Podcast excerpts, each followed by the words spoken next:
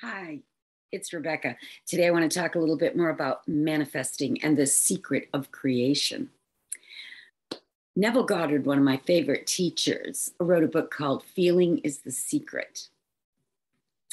And he explains it like this. Everything that's happening to us in our objective world, we felt it, we created it, maybe by default, maybe we weren't really fully conscious that we were creating it, but we really did create it. That's how we happen to be living our lives. It's the objectification of our subconscious minds.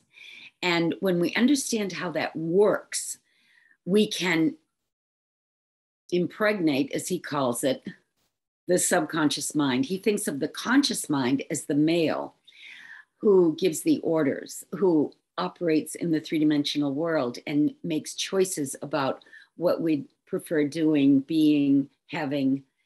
We think about it consciously. But until we go into the subconscious mind with the feeling that we've already gotten it, it doesn't happen. But once we understand that it's our imagination and it's our ability to feel and visualize what we desire that impregnates our subconscious mind with that program, and then it has to objectify in the three-dimensional world. That's really how prayer works. Once you start thinking from the end result, feeling like you've already gotten that dream job or that vacation or that new car or that money that you need to solve your problems, whatever it is that you're trying to correct in your life, maybe you need better health. It's absolutely possible to improve your health tremendously by just feeling like you're already there. You're already complete. You're already healthy. You're already living abundantly. You already have everything you need. But the best time to do it is usually when you're falling asleep at night. There's another technique I call the mental video technique that I've taught people to do using the Silva techniques. And it's the same as what Neville's saying. When you're lying on your bed, you want to have your head flat on the bed, not on a pillow with your head bent, but you want your neck straight. So you lie flat on your bed. And you've already decided what you want to make a video, a movie about before you fall asleep. And you look at the end result that you want in your imagination. If you want better health, just feel yourself thriving, feeling beautiful and full of life, fully energized, not a pain in your body, feeling wonderful. Maybe you need more abundance. And think about all the things you'll be doing when you're living more abundantly, freely, enjoying life more fully. Picture yourself and feel yourself going into experiences that you would enjoy, like they're already happening, because your subconscious mind doesn't know the difference between something you don't want and something you want.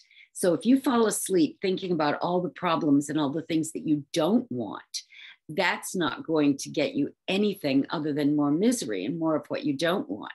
So you need to be able to discipline yourself to really choose the thoughts and the ideas and the dreams and the feelings that you prefer. And when you begin to understand how to do that, and you work on yourself every day, things start to change, things start to show up. You meet different people, you have different experiences, and you feel really good, because there's nothing worse than being depressed and negative. It's within your realm, because the kingdom of heaven is within you, to go within and claim it. It's your choice whether you want to go in the direction of the negative or the positive. It's really every one of our choices.